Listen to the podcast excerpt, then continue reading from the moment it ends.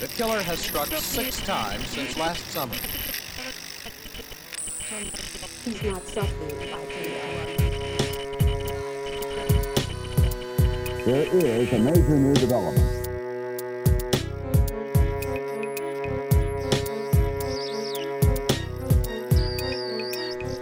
Bum, bum, bum, bum, bum, bum, bum, bum. That's not our music anymore, though. I know, it's catchy, though. Welcome to another episode of A Dark Tale. I am your host, Joe, and next to me, as always, is... I'm James. Thanks for listening.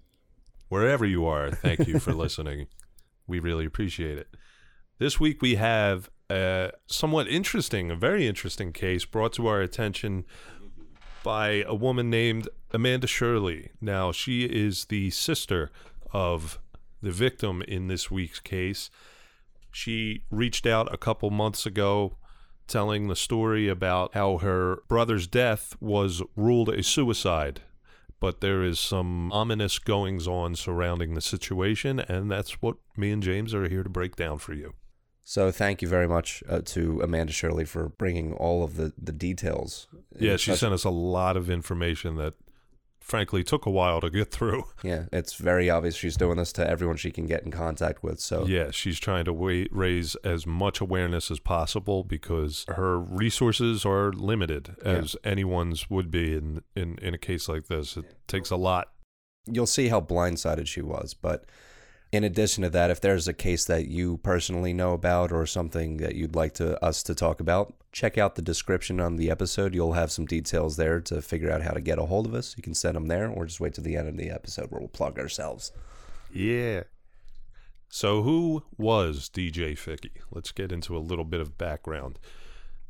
D J was twenty-seven, mm-hmm. and he had a wife and three children.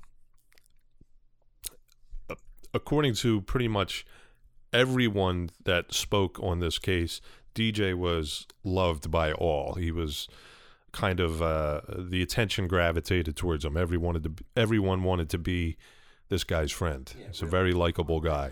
Hi, everybody. My name is Amanda Shirley. I am D J Fickey's sister and the main advocate for him since he was killed. Well, D J was the boy, the only boy, of three girls.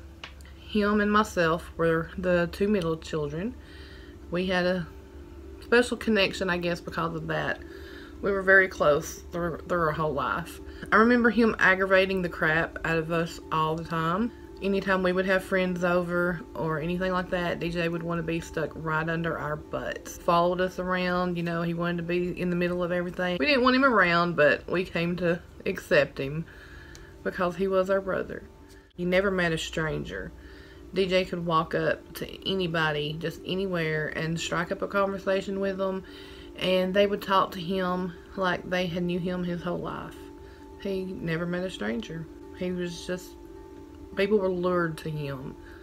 We're looking at Georgia and Alabama. That's the setting of this entire story, just to give you an idea of where we're looking at. Yeah, too. We're going to be kind of bouncing between two locations in each state. But D J and Brandy, his wife, both lived in Alabama. Being a Southern boy growing up in Alabama, D J loved college football on Saturdays and Sundays. He was a church-going man with his family. He was very close with his family. He had a very good relationship with his father, specifically, is what's noted. Um, his father, unfortunately, passed away when he was very young. I think he was only fourteen when his dad passed wow. away. Yeah. Yeah. And uh, when you're that young, you really never get over something like that, I think. When fourteen, that's a yeah. rough age. You yeah, know, a... you need that direction. So he he struggled a lot. And yeah. uh, unfortunately, he had a his, he started to develop a history of substance abuse, too. Mm-hmm. He knew a girl in, in school, Brandy, and uh, they would remain close throughout school. And then after school, they kept running into each other.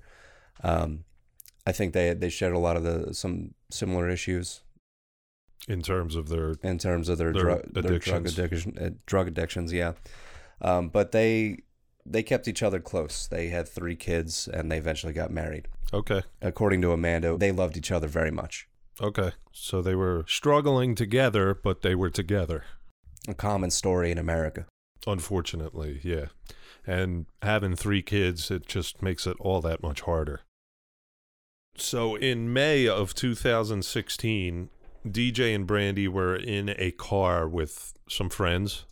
They got pulled over, and all four people in the car caught a drug charge. Now, this is because one individual wouldn't fess up and take all the heat, so everybody gets charged.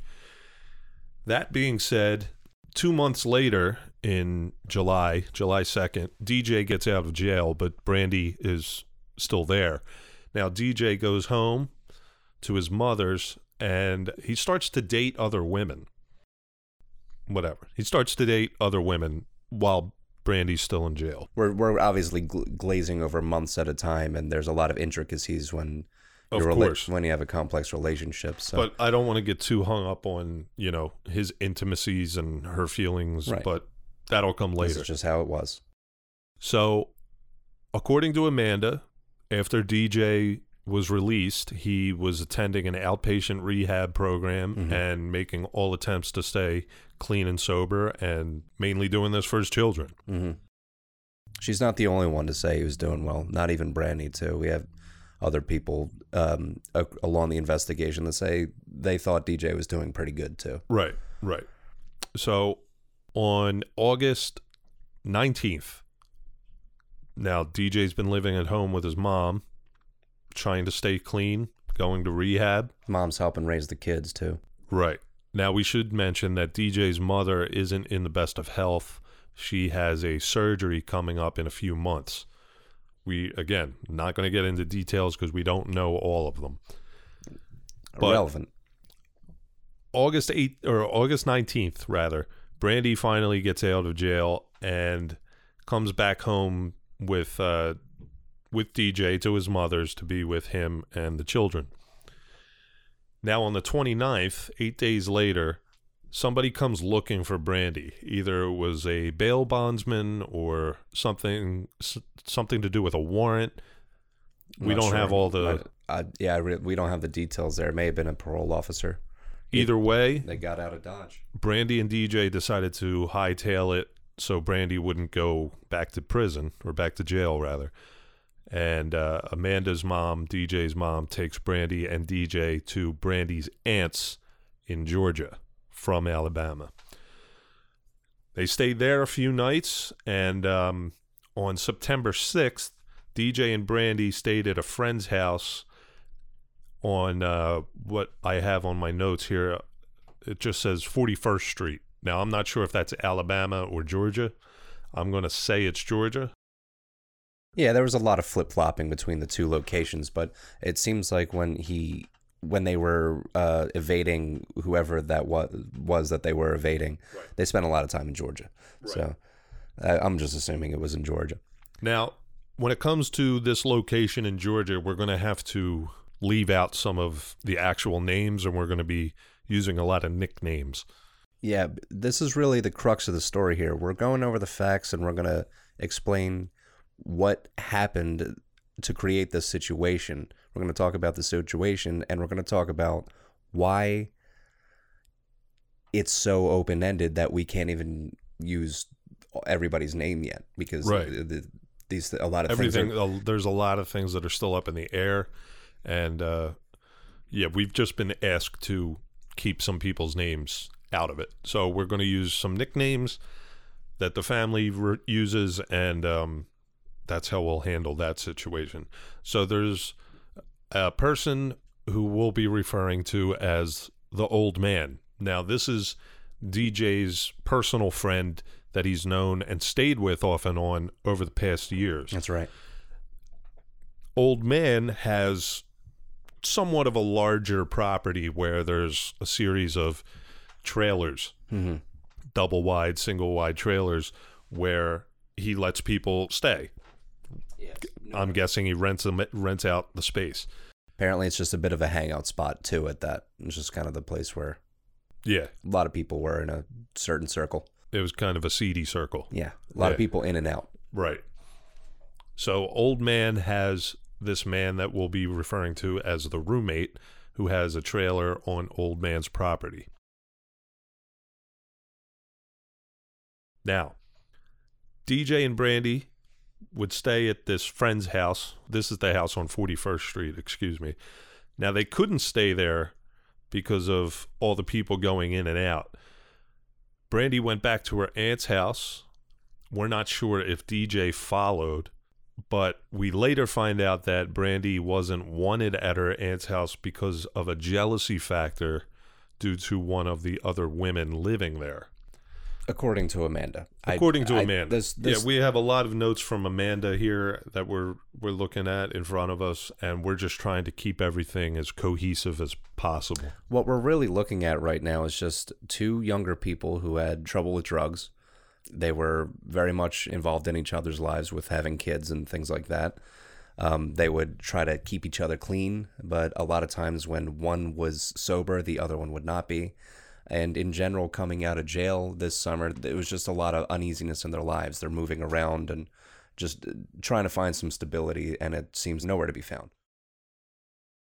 So D J was sending out several messages on Facebook, reaching out to friends, family, trying to find somewhere to go for him and Brandy. And he was also going to different friends and family, trying to just totally repeat myself. He ended up back at the old man's house at the end of the... There was when it's pl- all said yeah. and done. Oh, yeah. It was a place to go. Yeah. Now, D J had a friend. Um, I'm going to leave her name out of it just in case because I'm not sure. But D J had this friend that came and picked up him at the old man's house and took him to get something something to eat. Now, while him and this friend were eating, D J took the time to tell his friend that the roommate, this man that uh, Brandy is involved with, had been trying to kill him. D J told his friend about the roommate jumping him when he was getting out of the shower and putting a knife to his throat, uh, separate time jumping him with a baseball bat, and D J knocking out the roommate's tooth with a golf club. It sucks that that was the only place that he had to stay at that point. Yeah, like, so he's definitely in a rock and a hard place. Just to keep people grounded, because we're throwing a lot of names and, and stuff, and it, they're moving around a lot. Thank you. you. You got D J and Brandy. They're both looking for places to go, and it, it seems like the only place they can go is this place called the Old Man's House. At the Old Man's House, there's another guy who is the roommate. The roommate and Brandy had a thing going on that causes some strife between all three. Thank you for that. Yeah, I just... I, Serious clarification. I just really wanted to, yeah, because... Keep everybody on track, yeah, including me. So obviously D J and the roommate had a very tumultuous back and forth on a couple occasions. D J's friend that he was telling all this to said that D J was covered in bruises, and she said it looked like he was beat up with some sort of bat or blunt object. D J also told this friend that if anything ever happened to him, that he wanted to have the roommate as well as Brandy investigated because he would never do anything to hurt himself. Now that seems, this is back on September the twenty-fourth. twenty sixteen? twenty sixteen. So this is about a week or two before D J's death. Pretty foreboding. Definitely. Let's move ahead to the thirtieth of September. We're now about four days from the incident causing D J's death. D J was still trying to find a solid resting place where he and Brandy could go. So he tried another friend's house, but they weren't home. So he walked to his aunt's house. He told his aunt about the whole story about the roommate jumping him out of the shower, and the altercation was all about Brandy, basically. Yeah, of course. It's all over Brandy. And the roommate was trying to kill him. He, he explained this again to his aunt. So this is two people that he's telling almost a week before his actual death that this man is trying to kill him. He's made multiple threats. Or at least violent. Yeah. All all over his wife. We can't forget that Brandy and D J are married. D J continues to tell his aunt. He told her that he was worried that he was going to do something stupid, the roommate was going to do something stupid and try to take the kids away from him and his mother, Kathy, because remember, Kathy was looking after D J's kids. Kathy is D J's mom. Yes. Yeah. The aunt also noted D J told her about another altercation where D J and Brandy were outside of the camper where the roommate was staying on the swing, talking about moving back in with D J's mom. The roommate must have overheard the conversation because he came out of the camper, put a gun to Brandy's head, and told her that he would have her leaving there in a body bag and made her go inside the camper. So there's definitely some signs, some some red flags pointing to this roommate. Yeah, I'm sure a lot of people are probably raising their eyebrows wondering, how the hell do you subject yourself to that sort of living situation? Yeah. And the answer is, I mean, probably a mix of feelings for your significant other and drugs. Um, yeah, I mean, I'm going to go as far as to say that this roommate was probably a steady supply of drugs. Yeah. That's that's what I gathered too by looking over everything. There's a lot more detail that we can't share, but a lot of, a lot of it does point towards the fact that the roommate from Old Man's House was just kind of like the hookup, right? Not, and more than just like a relationship uh, hookup. He had yeah. he had supplies that kept addicts coming. Right. Now the aunt was told all this on September thirtieth, twenty sixteen. That night, D J is dropped off back at Old Man's house, and apparently from the notes that I have here from Amanda, Brandy and D J get back together officially. So on October first, D J calls Kathy, his mother, to check in on the kids, talk to them, see how his his younger son Jack was doing, and Jack told him that he wanted a choo-choo train for Christmas. After talking to him, he talked to his mom again and told his mom not to buy anything for Christmas, that he wanted to be the one to get things for his kids this Christmas. So he's looking ahead to, you know, the holidays and... Um, yeah, making you, plans. Making plans, like, oh, exactly. I, I know what gifts to get my kids now. Right. Amanda says he was apparently happy during the whole conversation, and all things considered, he was in good spirits. Now, this brings us to the day slash night of the incident. That would be October third, twenty sixteen. Right. So around one thirty Central Time, that would be Alabama, Amanda got a call from her mother, Kathy. Amanda says that she sat, had to say hello a few times because she wasn't getting a response at all. All she could hear was crying and yelling. Amanda assumed that her mom was in an argument or in a struggle of some sort with her husband. So she hung up. Amanda hung up. And she called back immediately, and mom was hysterical. Yeah. Amanda says she couldn't understand what she was saying. She was asking what was wrong. And um, Kathy shouted, D J is dead. And Amanda kept saying, no, no, no. She ran into the bedroom to wake up her husband and yelled to wake him up and let let him know that uh, D J was dead. I'm sure her entire world was spinning in that moment. It's, you know, I, I can't even put myself in that place.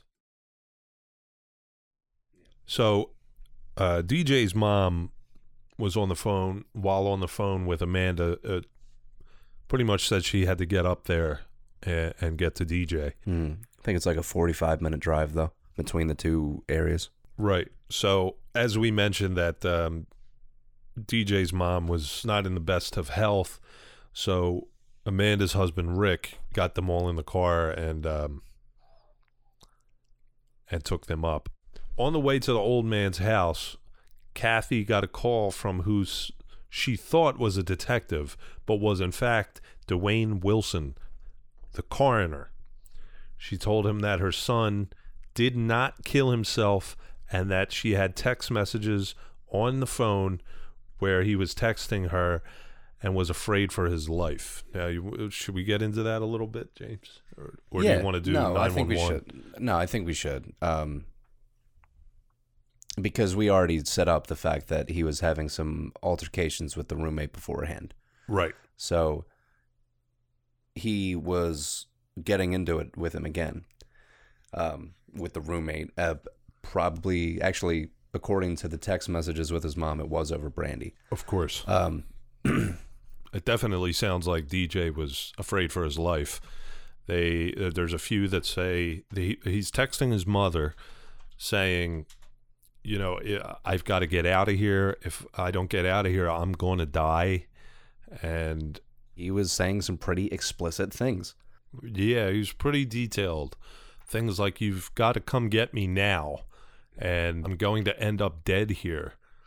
Now, let's try to put this whole thing in context. Um, obviously, D J is telling his mom, you know, it's the same shit that's happening. We're fighting about Brandy. Yeah, literally. She says, what's going on? He says, same shit. He's he's yelling. He's I mean, he's yelling through the text messages. Yeah, all, all caps. caps and yeah. yeah.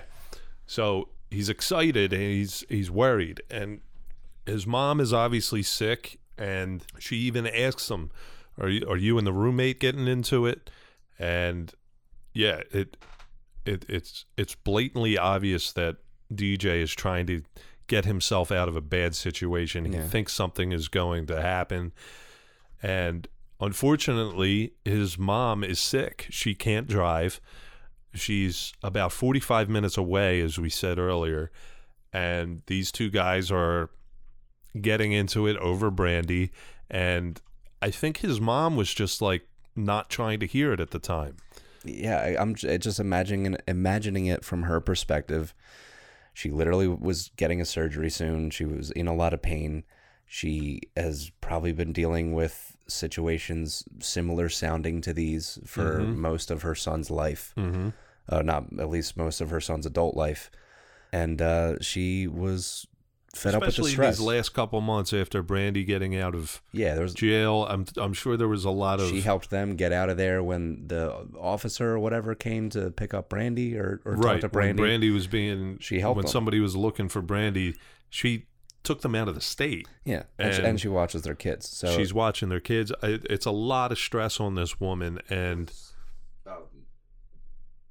The mom's phone. mom's phone. Yeah. The, yeah. So bullshit. This is a, this is a specific, this is a text verbatim. Bullshit, Mom. We both got to get out of here t- to save our lives. Referring to himself and Brandy. Yeah. She's, she's, she didn't want to do it. And she says, I'm trying to save mine. I can't take any, any more stress. And D J says, Mom, please, I'm begging you. And you know what? I can't blame the mom. No, I can't, I can't. blame I, the mom. I, I know it's, it, it, I, the texts are so hard to look at, especially knowing that he did die very shortly thereafter. But yeah, even he, if she had hopped into that car and was able to get there in time, which she wasn't. Yeah, she wouldn't. You, you, she would have never made it. Yeah, she actually, even if she had jumped right up and said, you got it, I'm on your way, honey, I'll do anything for you, she would not she have would made not it, and he still it. would have been dead. There's no reason to uh, look at it in that way at all. No. So anyway, he sent these text messages to his mom. It was, what, three minutes after the last text message or something like that? Something around between two and four minutes, yeah, after the last text message was sent to his mom. Uh, turns out D J is dead. So let's kind of unpack it a little bit, because a lot happened in a very short amount of time. There's four people in this trailer. On the night or on the day of the third, we have Brandy, we have the roommate, we have D J, and we have another person we'll just call the roommate's friend. Now, where should we start from? Whose account? So after, yeah, so after th- we know that he was dead within a few minutes of that following text message, because there was a nine one one call from the roommate saying that someone had shot themselves. Right. That was, that was the basis of the nine one one call.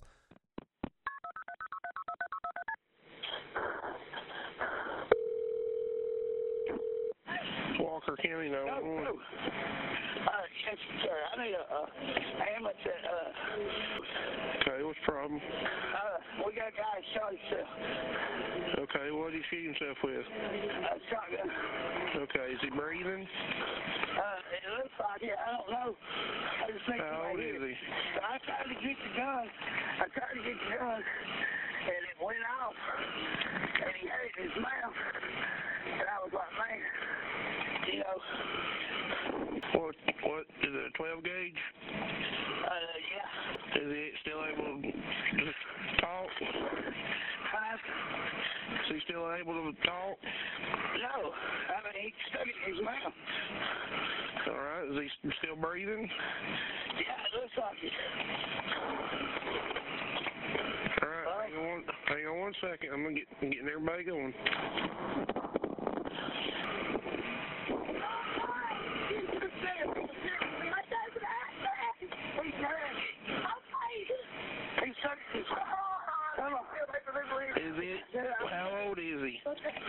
Central, Puckett eight oh three, Station two, respond.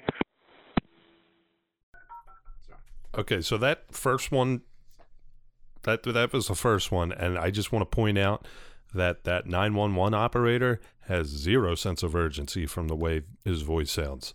They kind of have to be like that. They they. It's a lot of breathing. There's a lot of space. Like he's like, is he breathing? And it's felt like ten minutes later. Yeah. How old is he?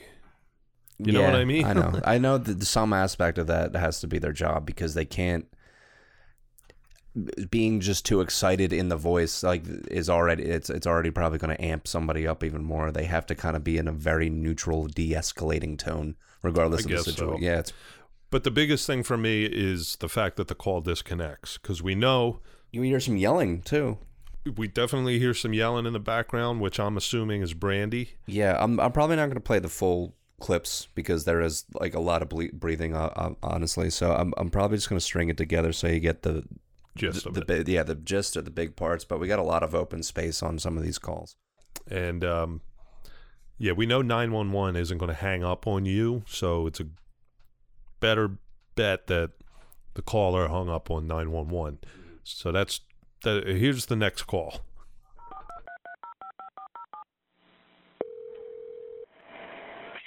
Oh. How old is he? All right. How old? How old is he? How old is he? I'm twenty-seven. twenty-seven? Yeah.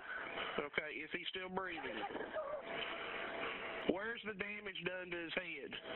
It's right in his mouth. It's right It's inside his mouth? He's with me. He's watching me. Is there an exit wound? Listen.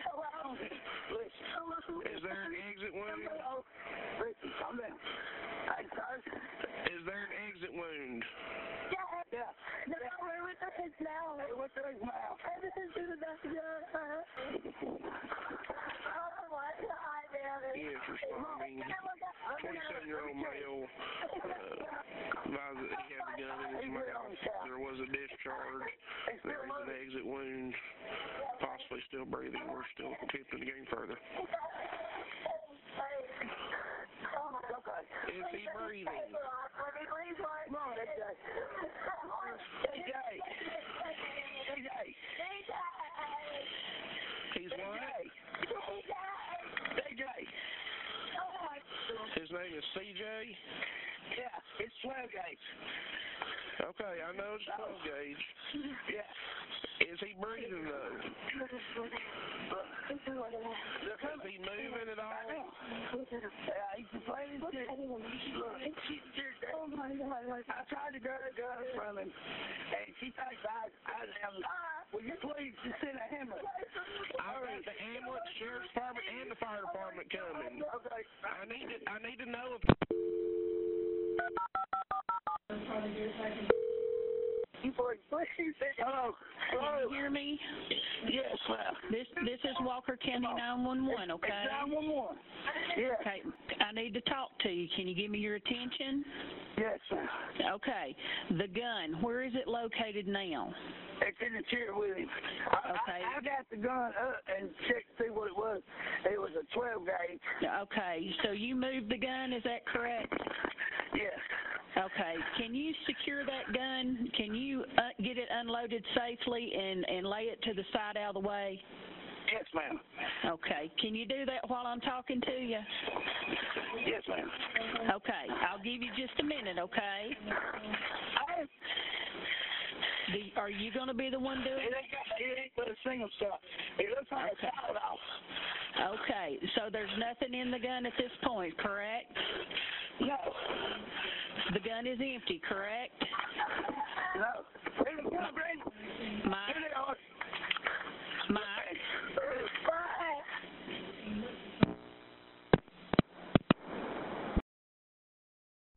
So the nine one one calls just give us a, a image of a very chaotic scene. Very, yeah, very, um, a lot of, you know. Uh, you hear Brandy yelling in the ba- in the background, and it, it almost sounds like they're kind of working together to keep him awake or something.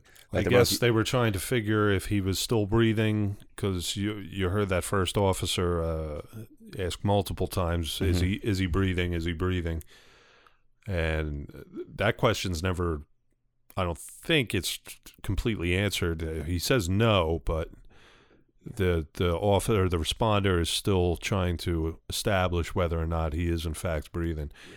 All the while, the roommate actually says to the nine, the second one, nine one one operator, that he moved the gun, and then the operator proceeds to tell him to secure the gun, unload it, move it out of the way.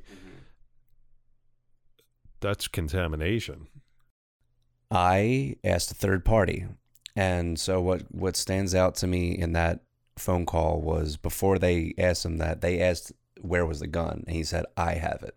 Hmm. So I went to a friend of mine. I asked if it was standard procedure for a nine one one dispatcher or operator to tell somebody to move or unload a gun, especially in the case of uh, discovering a suicide scene. Mm. And he said that if the police are on their way to a, a location and the person, if if a person does have a loaded gun, if they have it, then they will be told to secure it. Okay. So the fact that he, ha- I, the fact that he told them that he still like had the gun, he was mm-hmm. holding it, was probably what caused them to do that. Okay.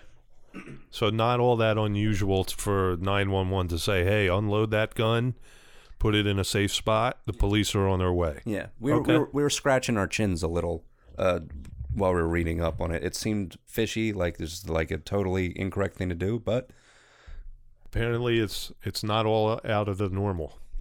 Okay, well, thanks for clearing that up. At the point of the nine one one call, there's a lot of confusion. Apparently, there's some disconnections there, and uh, like I said before, there's multiple operators that the roommate is speaking with. So we have the, what you would call, I guess, the uh, investigator's point of view, from the nine one one call to the text message evidence. Um, why don't we look at it from a different point of view? Let's look at the other two people in the room, Brandy and the friend of the roommate. Yeah. Yeah, the, we're going to look at it from Brandy's point of view. Yeah. Okay. Apparently that day, the day that D J died, they were staying together in Old Man's trailer. We knew that they were back together and they were staying at Old Man's house. Right. Um, according to Brandy now, uh, that day they woke up because they were, whatever, just sleeping together. They woke up, and the first thing was the roommate offered them some meth, and they declined. They left him at his camper, and they went to the main trailer to get something to drink and use the restroom, and I guess get ready. D J checked on Brandy, and, the, and they had a short conversation about his mom and everything else, and he went back to the living room while she, while she finished doing her hair or whatever in the bathroom. Now, can I stop you? Yes. Was that conversation the same conversation they had outside where they were talking about moving back in with the mother? Um, possibly. Or, or is this the day of? This was the day of. Okay. Yeah. This, no, no, my, no, this was the day. Mistake. Of, yeah, that, the day that he died. They okay. they woke up in the trailer together. Roommate offered him some meth. They said no. and they went to the main trailer to kind of just get ready. Get just get the, the day, day started. Yeah, just get the day going. Yeah. Um, they had a conversation while she was in the bathroom, I guess straightening, you know, fixing up her hair. Uh-huh. And then he retired to the living room. Right. Uh, she was fi- still fixing herself in the bathroom. Okay. Um, as soon as she finished, she went into the living room where she joined D J, and the roommate's friend, which, you know, that's this when we keep using like non-names like this, it starts to get confusing. But uh, the roommate's friend was also right behind her, so he was also in that main area. When he got, to, when she got to the living room, and by the time her eyes met D J's, the roommate came out of the bedroom that was behind D J, angrily and violently, she says. And from D J's left side, uh, he held a gun and started yelling, D J, you goddamn motherfucker, and shot it. Hmm. According to Brandy. I remember coming out of the bathroom, and as soon as I seen D J sitting on the couch texting his mom, um, the roommate come out from behind him and cussed him and shot him. After the incident, I ran towards the roommate in shock, and um, then I ran outside the house. But I realized that I had left D J sitting in there, so I went back to him and held his hand and hoping he would pull through. She doesn't mention anything about trying to get the gun away, or? Not according to this statement, which she handed into a private detective later on. She ran out of the house, scared for her life. Uh, she was screaming. Probably what we heard on those nine one one calls. Yeah. And uh, she says that she didn't know what else to do, She but she knows she didn't want to just, like, leave D J there, so right. She actually went back inside. Okay. Um, the, the friend of the roommate has a similar story. He says that he was also walking, I think, down the hall or whatever have you. Going into the main room. Going into the living room. Okay. And through, from his perspective, he says he also saw them struggling with the gun. The roommate and D J. The roommate and D J, and the room the roommate then also shot D J. He shot D J. Same so he thing. Pretty much lines up his story with Brandy. Almost exactly. Okay. Was Mark's finger on the trigger when the gun went off? Yes. Did D J ever touch the gun? And be honest with me, please. Yes, he had his hand up on it. His left hand. Was he? Tr- was he trying to knock it out of? Hand? I don't know if block, he was, was he trying to block it? It was it was so instantaneous when it went off compared to when I come through the door. I mean, it was like as soon as I come through is when the gun went off. Because okay. I actually left. I actually left. Right. You left and came and, back. And then turned around and came back because I felt, you know, it wasn't right to just take off and leave like that. Do you feel like did it on purpose? Honestly, no. I don't. I know he meant to intimidate him. But I really don't think he meant for the gun to go off like it did. I really don't. Why did Mark bring the gun up there that morning to begin with? Um, for intimidation. He was just trying to scare him into shutting up. Who the hell points a loaded gun at somebody's face? I mean, a dumbass. Is he, is he that stupid?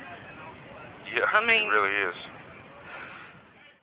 He he was trying to give the roommate a little a little leeway, uh, saying he doesn't really think he intended to kill him, but... Okay, so that's not so much what Brandy was saying.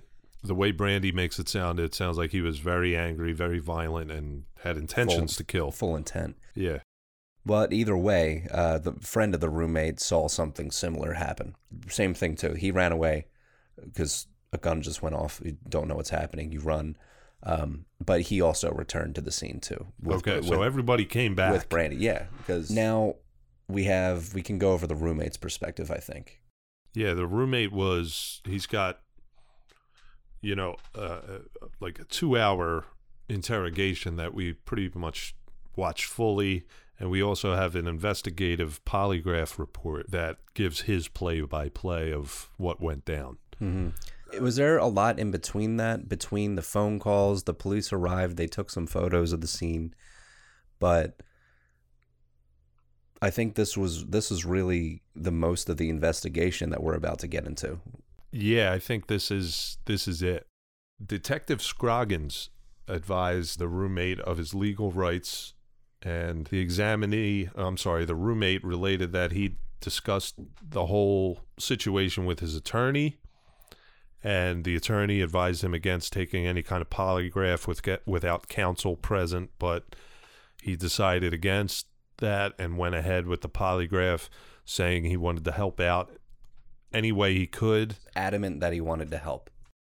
Uh, during the interview prior to the exam, the roommate detailed his relationship with D J and Brandy and, of course, other witnesses that were there, the roommate's friend. And he explained the relationship with everybody right up until the incident. He said how he himself, D J, and Brandy all resided in this camper at the time. And he explained that all three of them were dealing with substance abuse issues and used drugs basically on a daily basis. He, ra- he related that there had been some previous sexual contact between himself and Brandy. Mm. We referenced a bit of a love triangle before, and he's kind of confirming that. The roommate went on to explain how he had been attempting to dissuade D J and Brandy from using any kind of drugs, all the while saying they continued to use basically every day. Yeah, he's during the entire polygraph and interview, he seemed to try to reiterate how much he what just wanted to help everybody and yeah, things like that, how he wanted to get everybody off drugs and just uh, help everybody with their situations. Yeah, and, and, like, and it was like the hand of God thing the whole way through. You know, uh, I swear to God, I swear to God. He he also he fully admits to having a drug issue himself. Right. Um, but he swears that the last time he took drugs up until that moment was like three days prior to the that interview, which they only have his word to go on. Right. But he claims that D J and Brandy were using on a daily basis. Mm-hmm. So up until the, um, that gives you an idea of what was going on in that trailer up until the incident. So according to the roommate, his version of the events leading up to the shooting say that he discovered D J sitting in a chair Near, near the front door holding a sawed-off shotgun, threatening to shoot himself. He stated that he had attempted to take the weapon out of D J's hands and that as the two of them struggled over the weapon, Brandy come up behind him, grabbed him by the arm, pulling away from D J, and in that motion, the weapon accidentally discharged. Show me how he was holding the gun. You, you direct me how... Well, when I first seen the gun, the gun was down in the chair arm. Right. Way down in, you know, it's got a big pillow over it.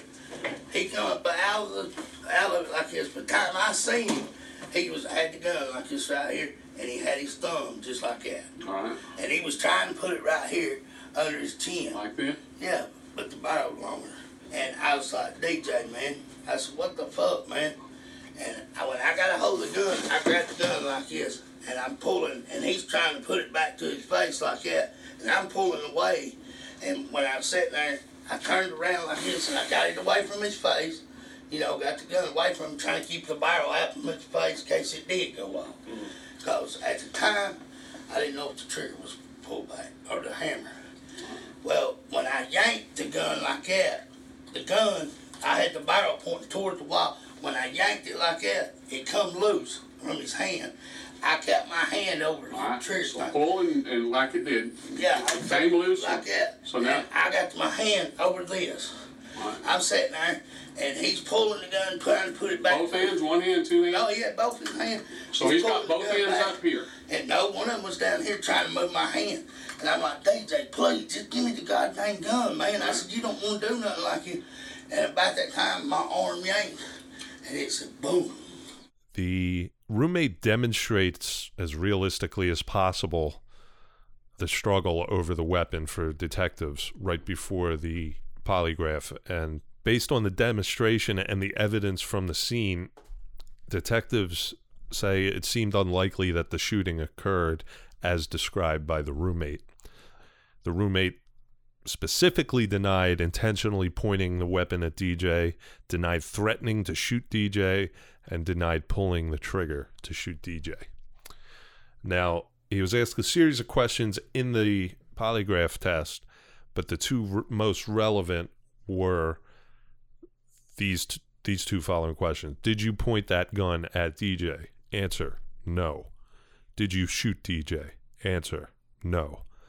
Upon completion of the polygraph and the analysis, the examinee's phys- physiological responses recorded on the polygraph exam is in the ex- ex- express opinion of the examiner that deception was indicated to the above two questions. So, the roommate is in the room with detectives and the polygraph administrator. They advise him that deception was picked up. And in a post-test interview, after being confronted with the fact that deception was indicated, the roommate maintains that he did not intentionally shoot D J. He in- admitted that there had been an occasion earlier where he pointed another weapon, some sort of pellet rifle, at D J.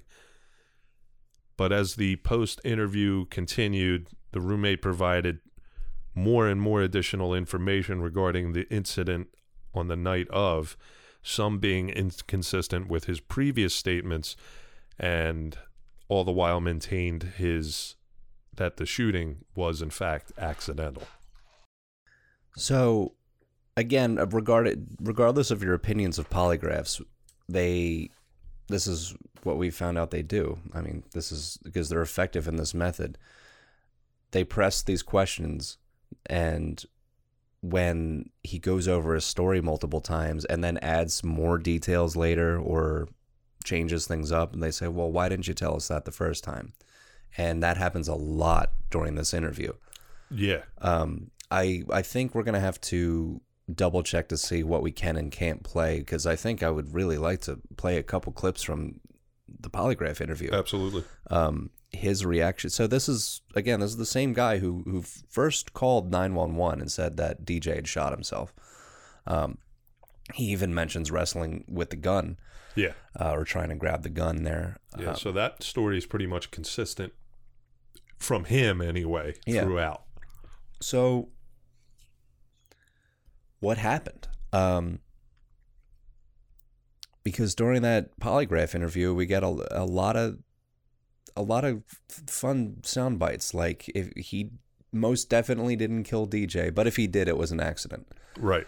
Um, it repeats that a few times. Yeah, and he also bursts out into tears. At, what it seemed to be tears. At like maybe three or four times before the polygraph, and I think I think like three times after it too. Yeah. So like, um, and it, it it always revolves around the the actual shooting of D J.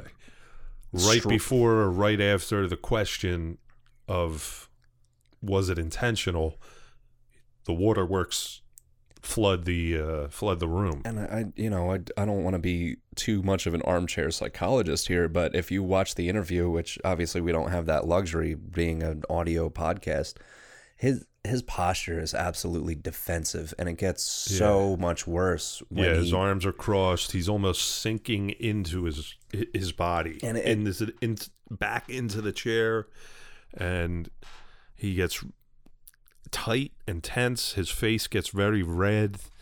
It's just telltale signs of deception. You don't need to be an investigator to to see these things, that a person's lying.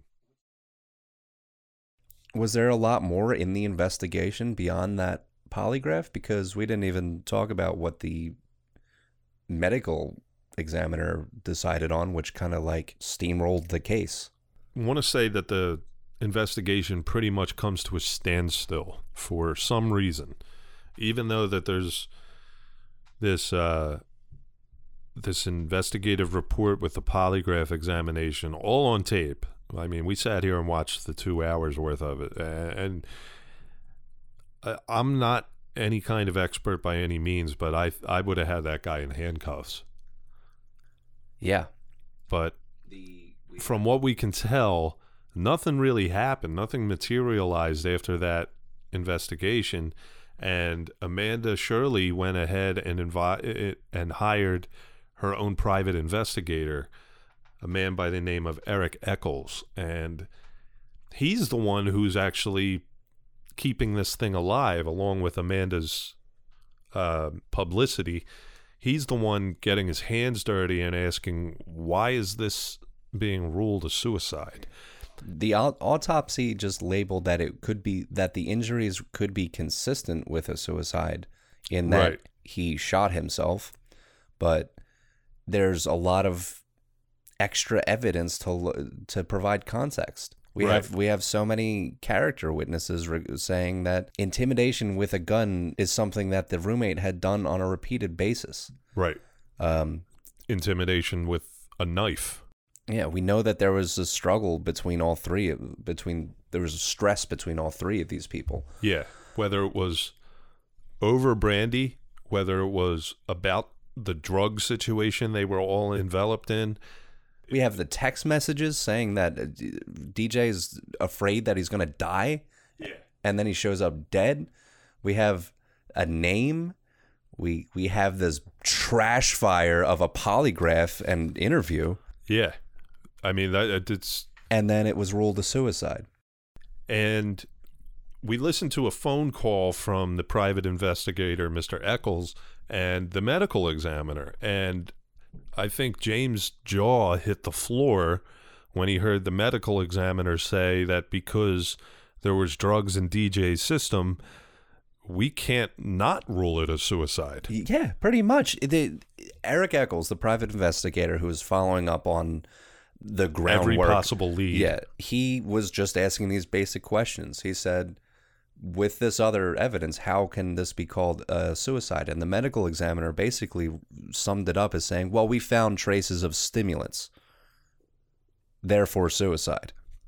I, I wish I was paraphrasing. Yeah, I mean, because there's some sort of stimulant, whether it's meth or whether it's caffeine, that seems to be the basis for the ruling. He was making plans to buy his children Christmas gifts. He was trying to fi- he was very active in trying to find a more stable situation for at least himself or himself and Brandy the entire summer. Yeah. I don't know. It just seems like uh, from the nine one one call to the point where this investigation just kind of stopped until the P I got involved. I don't know why. But it seems like we have a suspect. Mm-hmm. And, and unfortunately, we can't use his name because, as our great Constitution says, everyone is innocent until proven guilty. But the fact of the matter is, this man hasn't been charged. So just imagine that. Imagine you get a call saying one of your closest relatives is dead. And right from that sentence, you knew in your heart what had happened. Because that's what Amanda said. She she yeah, said she, she knew. knew from the moment that her mother called with the, the news of D J's death that it wasn't a suicide. It wasn't. There was definitely some foul play at yeah. work here. Yeah. So you have that. You have the text messages. You have all these people who can attest to the character of the roommate. Right. Um. You, a regular everyday citizen who is now thrust into these horrible circumstances, maybe you trust that the situation is now going to unfold and justice will prevail, right? That's what we that's all... What you, that's what you should be able to hope that's for. That's what we're all raised to believe, right? Well, this is... I don't know what the darker story is. The, the murder that was... unresolved, or the fact that nothing happened. The fact that the murder that it, the murder was ruled a suicide, and then that's it. Is it is it because they used drugs? Is that it? That they didn't want to put out any iota of extra effort? I mean, that that could certainly play a factor. Being that's bullshit. Yeah, yeah, it, you're right. Because these people have a, a a problem, and it is a problem, but they're people nonetheless. There's, and somebody yeah. lost their life because, you know, he was fighting for someone he loved. And now three kids don't have a dad. And not only do they not have a dad, they don't even have closure. Mm-hmm. The kids won't have closure. Amanda doesn't have closure. And it's just a sad situation all around. And we hope everyone listening can share this story, because Amanda does need all the help she can get right now. Injustice for all. That should be our new podcast, just talking about all the times the system had dropped the ball for these people. Happens a lot more frequently than we'd like to believe, unfortunately. Yeah. Um, so everything was just dropped. Amanda stopped. Uh, her her her emails would go unanswered. Her phone calls would not be returned. Right. Um, she was just left, and uh, we we kind of had a we talked uh, a, f- a couple episodes to Sarah Turney.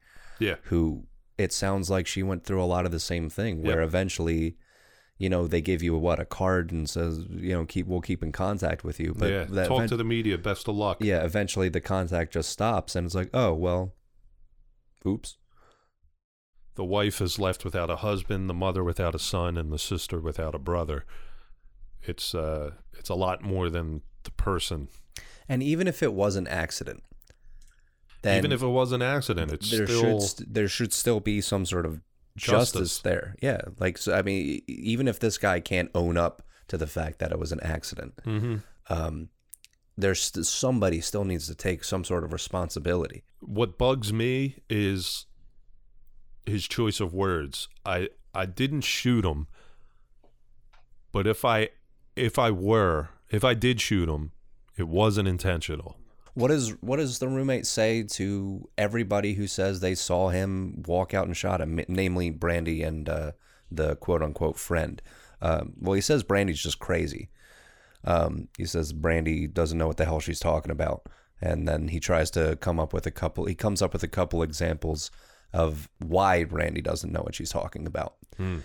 So that's... I think detectives even tell him, you know what, you, you, you can't worry about what Brandy's thinking right now. You got to worry about yourself. Mm-hmm. And uh, I think that was kind of a nudge to say, come on, man, you got to you got to own up. Well, you, here you messed up. Things happen, but you have to own up to it. You got to be a man. Why would somebody not own up to something? Well, it could be with the fact that, that in Georgia, um, uh, what is it, a, a manslaughter charge versus a murder charge carries a death sentence. Is it death sentence? It could be, but it's more or less the same penalty, is what we what Amanda was saying. Oh yeah, yeah. But in the eyes of the law, I mean, the ultimate penalty would be different because of involuntary manslaughter, right, and first degree murder being premeditated, right. The, The, the overall outcome, depending on your plea deals and all that shit, yeah, would be different. But I think he knew in, that if he went to that, I'm sorry to interrupt, but I think that if he, the roommates, namely, um, I think that he knew that there probably could have been a case for premeditation. Yeah, because of the, all the previous incidents. Yeah, the pre and, and the fucking text messages that would looks open and shut. Yeah, I mean, you have previous. Uh, previous violence, you have those text messages from the day of, and you have eyewitness accounts, regardless the fact that eyewitness testimony is not the best thing to base a case off of, but when you have two people in the same situation saying virtually the same story, that this guy came out of the bedroom violent and angry and pointed the gun at D J. Yeah, I don't care if you're trying to joke around and t- intimidate somebody or just be, you know, pull it, pull out that tough energy. Yeah. That's fucking stupid. Yeah. Because that's the shit that happens. Exactly. People get shot. And, yeah, well, even if it is an accident. Even yeah, if you're yeah just... that's me giving him, or me giving some... Um, benefit of the doubt? Benefit of the doubt, thank you. God. Giving him the benefit of the doubt and saying, yeah, maybe it was an accident. Yeah. It, it was an accident that only happens when you're when you're, when you're being dumb. And high on meth. A cautionary tale. Um, don't do drugs. It's really a shame, because we just did a three-part series on Scott Peterson, and he was convicted with less evidence. Less, ev- yeah, well, yeah. My God, and, there's and he's so, on death row. There's so much that I would like to share with the audience too that we literally can't, yeah, beca- because it is so open and it's people's rights need to be protected. Yeah, we can't just trash people because of our opinion. But I would just I'd like to say my that roommate is a piece of shit. I don't care. Even from from the. Even from if what we've watched, from what we've read, from what we've heard from Amanda herself, yeah. Even if he didn't do right. it, like it's he just comes off as scummy. I've, I I I can't see if I'm sitting on a jury, I'm convicting him. The fucking investigators seemed like they had the right idea. They were like, wow, this guy. Like, yeah, I just don't know where it fell off, Amanda. When you listen to this, maybe you can. Oh, get I... you on here, and uh, you can give us some details on where the um, investigation actually plateaued, and you know, well, we'd I'd love for... to hear from you. She may have, she may have actually mentioned it during one of the uh, videos we have, but I forget who said it, but somebody said it. But the medical examiner or the, or the coroner or something didn't even talk to the investigators. There's absolutely no communication. So when it was just labeled suicide, it just like it was briefly. It just stuck. Yeah, that was it. There was no nobody, communi- yeah, no, none. It's just that's it. Yeah, I mean, they figure the medical examiner's the expert. Why should we question any authority when I don't have any medical background? I mean, that's insanity. You know what? It is in hindsight, but I, I'm guessing it, uh, in the heat of the moment, it's it's just something that's overlooked. Yeah, let's wrap up. Um.